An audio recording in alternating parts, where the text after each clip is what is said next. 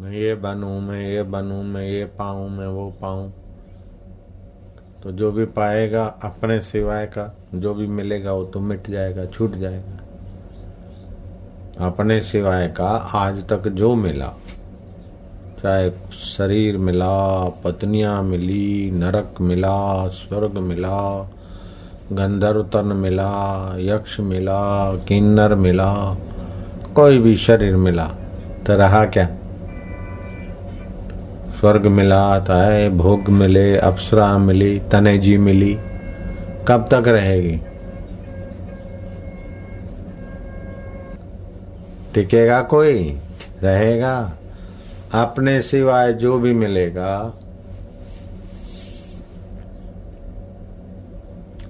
और अपने को छोड़ नहीं सकते, मिले हुए को सदा रख नहीं सकते। इतनी खाली समझ की गांठ बांध दे।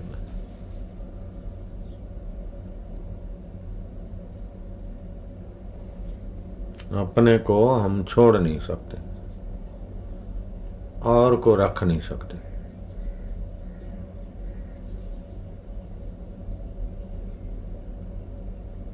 कितनी देर रखेंगे? कब तक रखेंगे?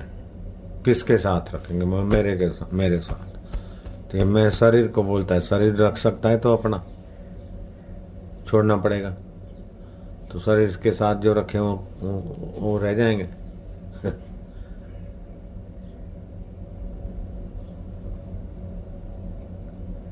आप अपने को त्याग नहीं सकते। जिसको त्याग नहीं सकते वो ईश्वर है, और जो रख नहीं सकते वो माया है, आकृति है।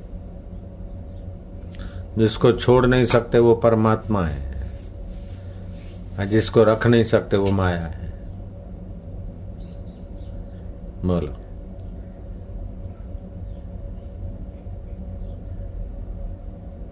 जिसको आप किसी कीमत में आप छोड़ नहीं सकते, कोई छुड़ा नहीं सकता। सारे देवता नाराज हो जाए तभी भी आपसे वो परमात्मा नहीं छीन सकते। सारे राक्षस नाराज हो जाए तो परमात्मा नहीं छीन सकते। सारे भगवान भी नाराज हो जाए तो परमात्मा नहीं छीन सकते। ब्रह्मा विष्णु महेश नाराज हो जाए तभी भी आपसे अपने आप को नहीं छीन सकते।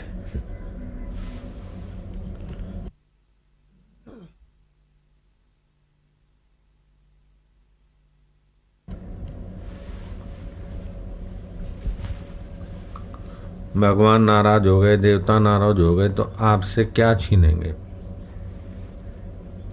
मिली हुई वस्तु छीनेंगे,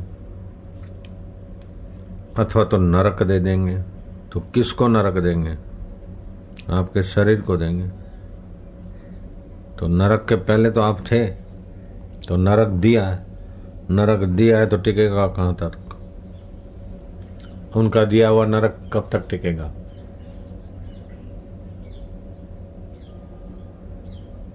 घोर नार के जीव भी नरक भोग के बाहर आ जाते। स्वर्ग दे दिया, मिल गया तो बस। घाट वाले बाबा ने अनुभव की बात बताई कि अष्टावकर जी ने तप किया, ब्रह्मा जी प्रकट हुए,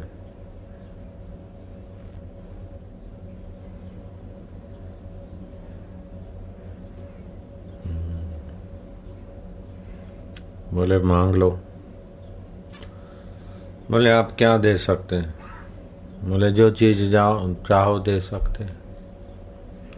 फिर भी वो सदा रहेगी? बोले सदा तो हमारा शरीर नहीं रहता, तो हमारी दी हुई चीज सदा कैसे रहेगी? अष्टावकर तुम तो ज्ञानी हो। तो बोले फिर तुमसे क्या लेना है? आपसे ये समझ लेनी थी। धन्यवाद। ये विष्णु जी का आह्वान किया, एकाग्रता थी। भगवान विष्णु आए कुछ समय।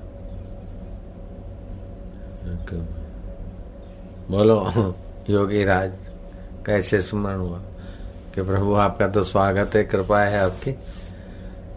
शिष्टाचार में तो हम जीव शरीर में हैं, आप आदि नारायण स्वरूप में हो। आप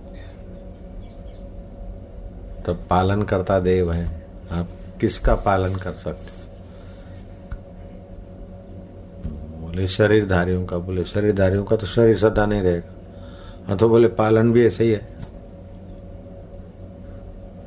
तो मेरा पालन आप कर सकते अष्टावकर। तुम तो अखंड एक सत्य वस्तु हो, आत्मा अपने को जानते, तो उसका पालन कौन करेगा? अनात्मा करेगा। आत्मा को पालन के लिए क्या चाहिए? आकाश का पालन पोषण करने के लिए क्या खिलाओगे आकाश को? आकाश तो सबको ठोर देता है, लेकिन सब मिलके आकाश को क्या दे सकते हैं? कल्पनाएं, भावनाएं दे सकते, और क्या है?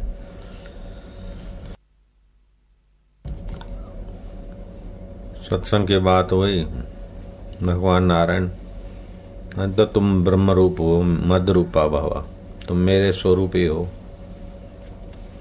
भगवान शिव जी का आह्वान किया, शिव जी प्रकट हुए कि प्रभु आप तो परलय करता देव है, आप मेरी परलय कर लो। बोले तुम्हारे शरीर की परलय हो सकती, तुम्हारी परलय कौन कर सकता है? तुम्हारा शरीर की परलय कर दे मर जाएगा, फिर भी मरने के बाद भी तो मैं हूं तो रहोगे। तो बोले उसकी परलय भी नहीं होती। बोले नहीं, तो उसका पालन भी नहीं होता, तो मेरा पालन भी नहीं होता। बोले नहीं, तुम्हारा पालन कौन करेगा? मेरा परलय भी नहीं होता। बोले नहीं, तुम तो परलय के बाद भी परलय को जानने वाले हो। परलय हो गया, कुछ नहीं देखा, तो मेरी उत्पत्ति। बोले उत्पत्ति होती है, वो मिटता है, तुम्हारी उत्पत्ति कहाँ? ये तो तुम जानते हो ऋषिवर। बोले हम जानते हैं, इसी से तो आप जल्दी आए। तो बोले हम आए और गए, ये बात सच्ची है अष्टावकर जी? बोले नहीं प्रभु, ये आपकी आकृति प्रकट हुई, फिर आकृति लीन हो जाएगी। आप तो ओतप्रोत हैं, आप नहीं होते तो आकृति भी प्रकट नहीं होती। आप यहाँ भी थे ही थे, जहाँ आकाश नहीं है वहाँ मकान नहीं बन सकता है, आकाश नहीं वहाँ कोई पशु पक्षी या मनुष्य नहीं जा सकता। आकाश है तभी सब है, ऐसे आप हैं तभी आपका श्री विग्रह है। श्री विग्रह तो यहाँ से उधर, उधर से उधर अंतर्धान हो जाएगा, लेकिन आप तो ही हैं। बोले अष्टावकर आप ही हैं। बोले नहीं प्रभु, आप ही हैं। अष्टावकर कहते प्रभु आप अखंड ब्रह्म सच्चिदानंद। भगवान बोलते हम सब तुम्ही में हैं, हम सब तुम्ही में हैं। तो भगवान बोलते हम तुम्ही में हैं, तो ऐसा नहीं कि शरीर के अंदर बैठे। तुम्ही में है मतलब अष्टावकर को तत्व रूप से बोलते हैं, और हम अपने को माया विशिष्ट के रूप में बोलते हैं, हम तुम्ही में हैं। नहीं प्रभु, हमारे जैसे तो कई अष्टावकर आप ही के स्वरूप में कद बताते हैं। फिर तूसली हो गए। बोले शांत, ऐसा है परमात्मा स्वरूप, मत करो वर्णन। फिर वहां तूषणी हो जाता है, मौन हो जाएगा, चुप, निसंकल्प दशा।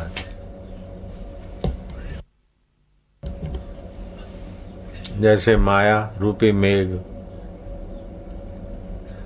खूब वर्षा करे, मेघ, तो आपका मकान दुकान डूब सकता है, सड़कें डूब सकती है, आकाश डूब जाएगा क्या?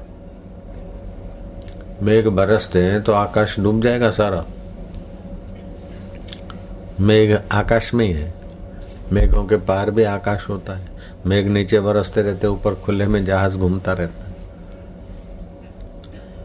जहाज की ऊंचाई तीस हजार चालीस हजार फुट होती है, और मेघ पांच दस हजार फुट पे बरसता रहता है, बीस हजार फुट से बरसता रहता है। तो बादलों के ऊपर जहाज चलते हैं, बादल चीर के चले जाते ऊपर, बादल का थर जमता। तो गुरुत्वाकर्षण नियम से तो ये आकर्षणी शक्ति, चुंबकत्व शक्ति, सब उस मैं में,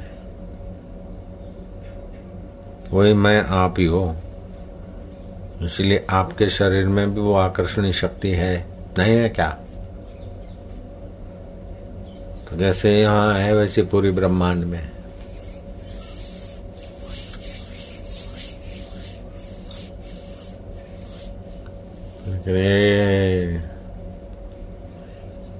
देख के सुखी, पाकर सुखी, जाकर सुखी होने की जो वासनाएं जगी, अविद्या, अविद्यमान को विद्यमान मानते हैं, विद्यमान मैं को मैं नहीं जानते।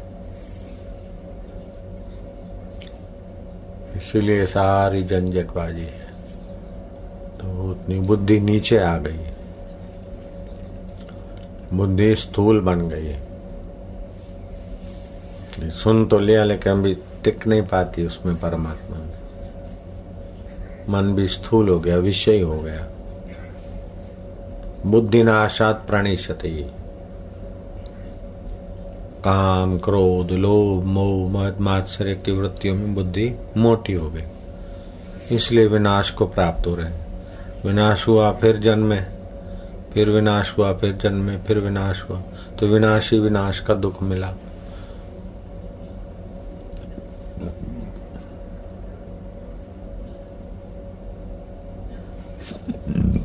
तो शास्त्र कहते हैं जन्म दुखम,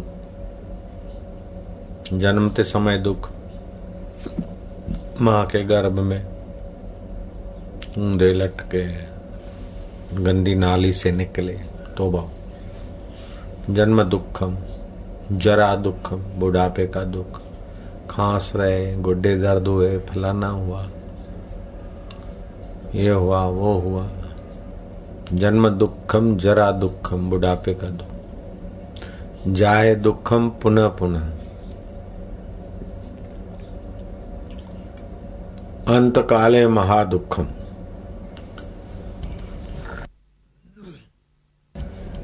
जीवन भर जो रुपयों को, पैसों को, तिजोरियों को, एफडीओं को मेरी मानी थी, अब मौत आई तो झक मार के छोड़नी पड़ती, अथवा एकाएक छूट गई तो शरीर तो रहा नहीं। अब सूक्ष्म शरीर में चिंता बनी रही, वासना, मेरे इतने पैसे हो, खा न जाए, छोरों को मिलेंगे, क्या होगा, इसका होगा, इसका होगा, क्या होगा, इतना सारा कमाया और शरीर में घुसना चाहते तो घुस नहीं सकते। अंतकाले महादुखम, जीवन भर का सार और कमाई और शरीर कैसे छोड़े? मरना कोई प्रिय लगता है क्या? फिर भी मरना पड़ता है। करीब एक हजार मुर्दे, करोड़ों रुपए, मिलियन डॉलर जमा करा के मरे लोग, मुर्दे पड़े सड़े सड़ रहे। विज्ञानियों ने बुला के हम विज्ञान संशोधन कर रहा है, समय पाकर मृतक आदमी का जीव को वापस बुला के जिंदा कर सकते, अभी एज इट इज रह सके, ऐसी दवाइयाँ और ऐसे बक्से बनाए कि वो फूले नहीं, बिगड़े नहीं। करीब ऐसे एक हजार मुर्दे अभी तक सड़ रहे हैं, पड़ रहे हैं। ये बात आज से पैंतीस साल पहले मैंने सुनी थी। उसमें से एक भी मुर्दा अभी तक जिंदा हुआ नहीं। उनके रख रखाव में जो बैंकों में पैसे पड़े हैं वो खर्च होते हैं दवाइयों पे, उनके उनके समझो मुर्दे फिर से जिंदे हो गए तो क्या हो जाएगा? तो मुर्दे फिर से शरीर लेके भी तो आते हैं, जन्मते, फिर क्या हो जाएगा? उत्पत्ति नाश। उत्पत्ति किस में होती है? परिवर्तन में उत्पत्ति होती है।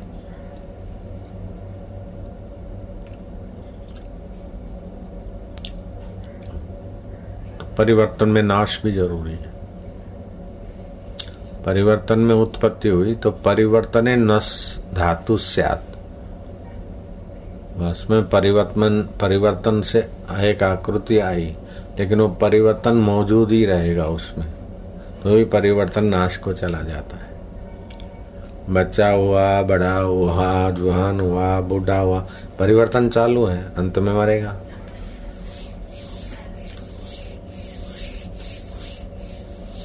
तो जो मैं, जो सत्ता है, उसकी ऊर्जा, उसकी लीला, आकर्षणीय शक्ति, आह्लादनीय शक्ति, माया शक्ति जो कहो, बनते बनते बनते बनते बस चालू है, उत्पत्ति स्थिति पर लय। लेकिन जिसमें उत्पत्ति हो रही है, जिससे उत्पत्ति दिख रही है और जो परलय को भी देखता है, वो मैं हूँ। ये तत्व ज्ञानी को ही हाथ लगता खजाना, दूसरों का, जोगियों का भी दम नहीं। योग समाधि करो, अष्ट सिद्धि आ गई, नवनिधियाँ आ गई, जैसा चित्त में है ऐसा सब होने लग गया। परिवर्तन में अपना नया परिवर्तन, यूँ करके कोई चीज़ बना ली, यूँ करके कुछ दे दिया, यूँ करके कहीं पहुँच गए। ये सब शक्तियाँ तो चित्त में आती है एकाग्रता में, लेकिन उस मैं को जानना, ये तत्व ज्ञान ऊंचे योगी को मिलता है। गोरखनाथ बड़े ऊंचे योगी थे, उन्होंने योग साधना से एकाग्रता इतना बलवाया, आधी घड़ी एकाग्र हो तो उसको ये शक्ति मिलती है, एक घड़ी हो तो ये शक्ति मिलती है। सब लिखा भी है उन्होंने, बड़ा सुंदर।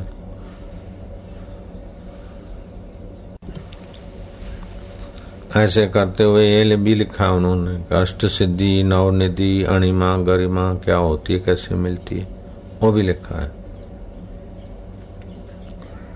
फिर लिखा है कि अगर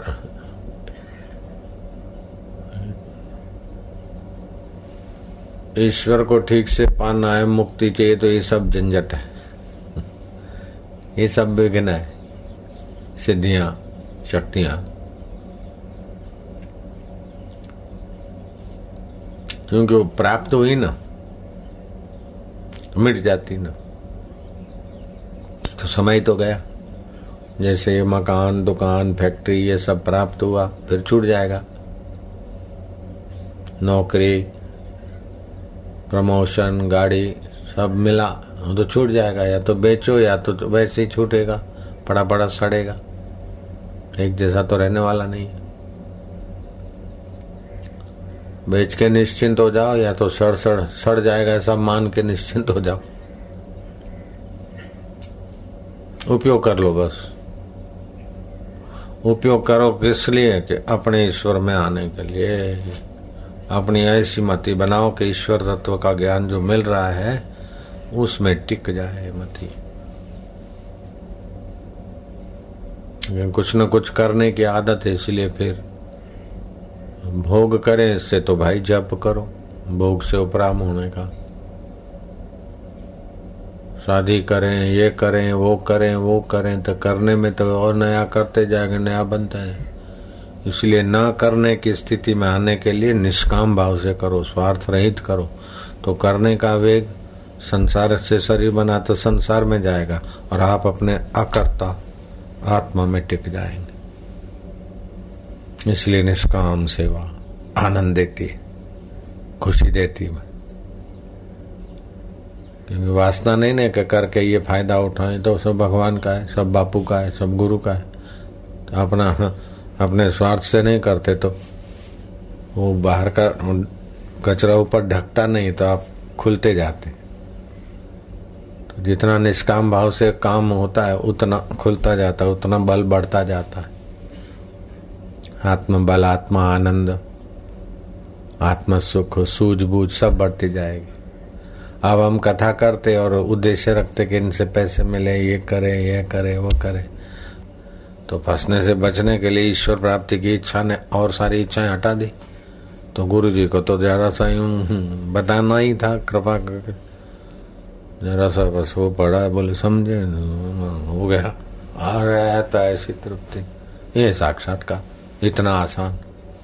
और कठिन भी बहुत है कि सब कुछ कर लेंगे, देश पर दे, देश परदेश चले जाएंगे, मकान बना लेंगे, बाल की खाल उतार देंगे, जहाज बना के उड़ने वाले बन जाएंगे, लेकिन अपने मैं को नहीं जानते। कितना मूढ़ता है, क्योंकि रुचि नहीं है। रुचि क्यों नहीं कि जो दिखता है उसको सत्य मानते, लेकिन जो देखता है जिसकी सत्ता से उसका पता नहीं। ऐसी मति छोटी हो गई। कई जन्मों के ऐसे संस्कार पड़े। शादी करूंगा, पत्नी मिल जाएगी, पति मिल जाएगा, फिर क्या हो जाएगा, बेटे बेटी हो जाएगी, फिर क्या हो जाएगा, जमाई आ जाएंगे, फिर क्या हो जाएगा, बुढ़ापे में आंखें धंस जाएगी, नाक टेढ़ी हो जाएगी, कमर झुक जाएगी, फिर अंत में जो इकट्ठा किया छोड़ के मरो।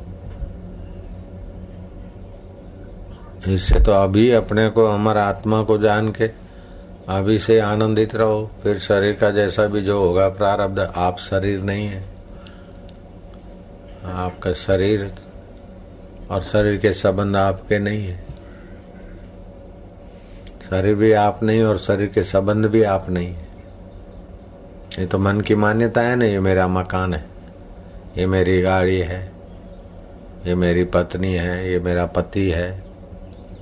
ये फेरे फिरने के बाद मान्यता ही तो घुसी। और पत्नी से सुख मिलेगा, पत्नी अगर अपने अनुकूल नहीं है तो दुखी होता है, तो छेड़ छूटा छेड़ा करते। पति से सुख मिलेगा, हाँ, तो अपनी मान्यता के अनुकूल पति ज़्यादा नहीं चलता तो माई दुखी रहती।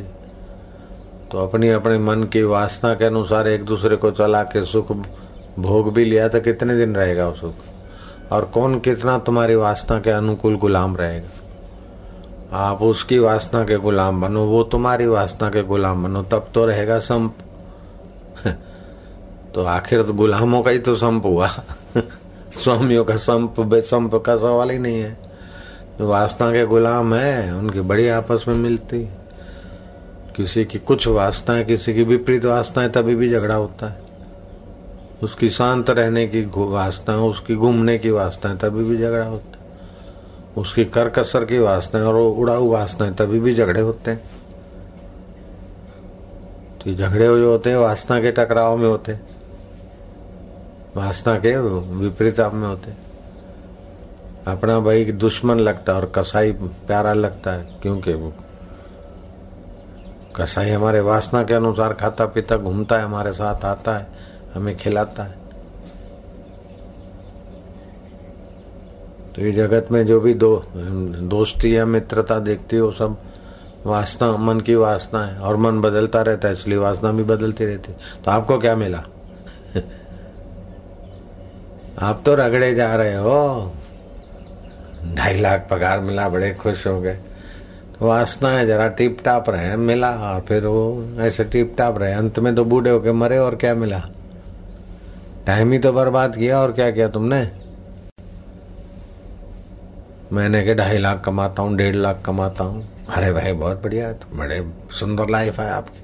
हाँ, तो अहंकार को जरा मजा आ गया। अंत में तो वही राख होगी कि हजार रुपया मैंने कमा के खाया जिसने, उसकी भी राख और तुम्हारी शरीर की राख एक जैसी हुई। तुमने क्या बहादुरी कर दी? बहादुरी तो यह है कि तुम अपने आत्मा को जानो, जहाँ मौत की दाल नहीं गलती, जहाँ दुख का दह नहीं जाता, जहाँ सुख की वासना नहीं। वो स्वयं सुख स्वरूप है, ज्ञान स्वरूप है, आनंद स्वरूप है, शाश्वत स्वरूप है। ब्रह्मा, विष्णु, महेश, देवी देवताओं का पूजनीय है। वो आपका आत्मा मैं होके बैठा है।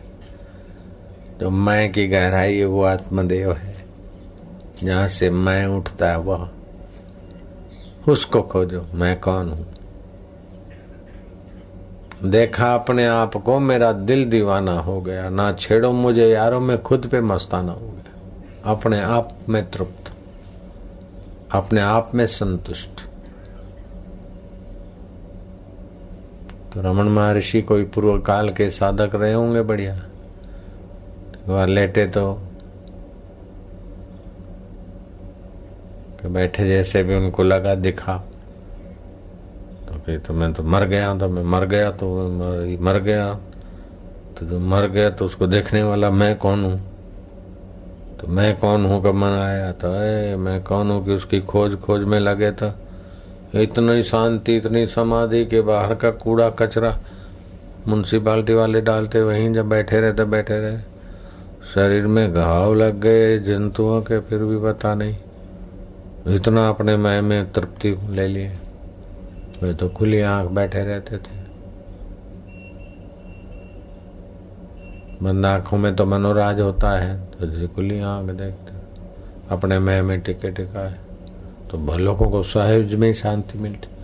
तो आपका शुद्ध आत्मा तो शांत स्वरूप है, खाली शांत नहीं, वो आनंद भी है, ज्ञान भी है, सब कुछ है उसमें। जैसे सारे ब्रह्मांड में जो चीजें हैं उसका उद्गम स्थान आपका वो चैतन्य में है।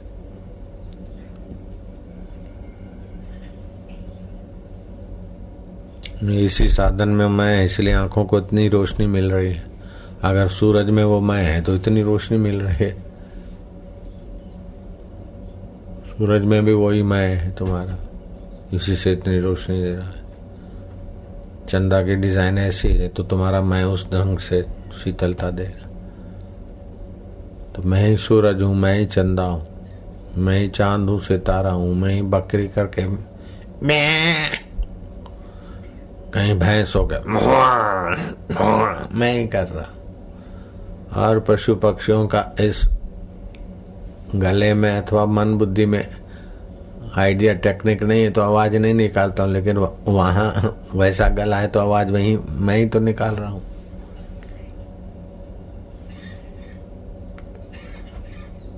शिष्य ने बड़ी आज्ञा पालन करके गुरु जी की सेवा की। गुरु जी के बिल्कुल कार्य में खोज लेता था कि कैसा उचित हो, तो गुरु जी को प्रसन्न कर लिया। तो गुरु जी ने कहा बेटा क्या चाहिए, बोला बोले गुरु जी बस आप जो चाहें, आपकी प्रसन्नता आप जो। बोले अच्छा जाओ सैर करने जाओ, दौड़ो नदी को, नदी किनारे जाके आ जाओ और जो दिखे मेरे को बता। आया, बोले गुरु जी सारस पक्षी दिखे, लगा कि कितने सुंदर बड़े बच्चे हैं, को पकड़ के ले आता, लेकिन मेरे बस का नहीं था। थोड़ा समय ध्यान भजन हुआ, बुद्धि थोड़ी शुद्ध हुई। बोला अच्छा जाओ अब घूमो, अभी क्या। बोले दिखे, लेकिन गुरुजी जब जाऊं दिखते रहे तो मजा आता है। पकड़ना, उनको बंधन में डाल के सुखी होना। ऐसे तो वो विचरण करते तो अच्छे लगते हैं, यहाँ पाल के झंझट करा अपने मानो तो सब अपना तो भगवान के ही है, भगवान की सृष्टि में। अब ये ज्ञान से लगता है कि सब अपना ही है, अपना मानने की मान्यता में उसको पिंजरे में डालना क्या, फिर अपनी जिम्मेदारी बन जाती है खिलाने पिलाने की। लेकिन जब जाऊं तब देखें।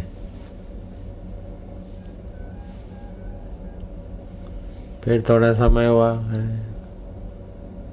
कभी देखा आप कैसा,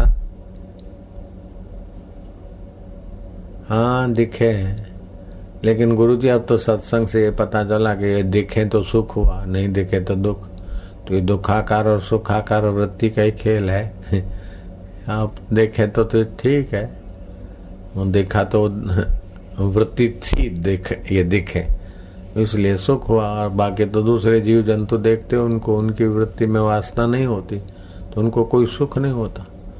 तो दिखने की वासना है तो पूरी हुई तो सुख हुआ, अगर नहीं पूरी हुई तो दुख हुआ। तो ये दुख और सुख वासना को होता है गुरु जी, ये आपकी कृपा से। अब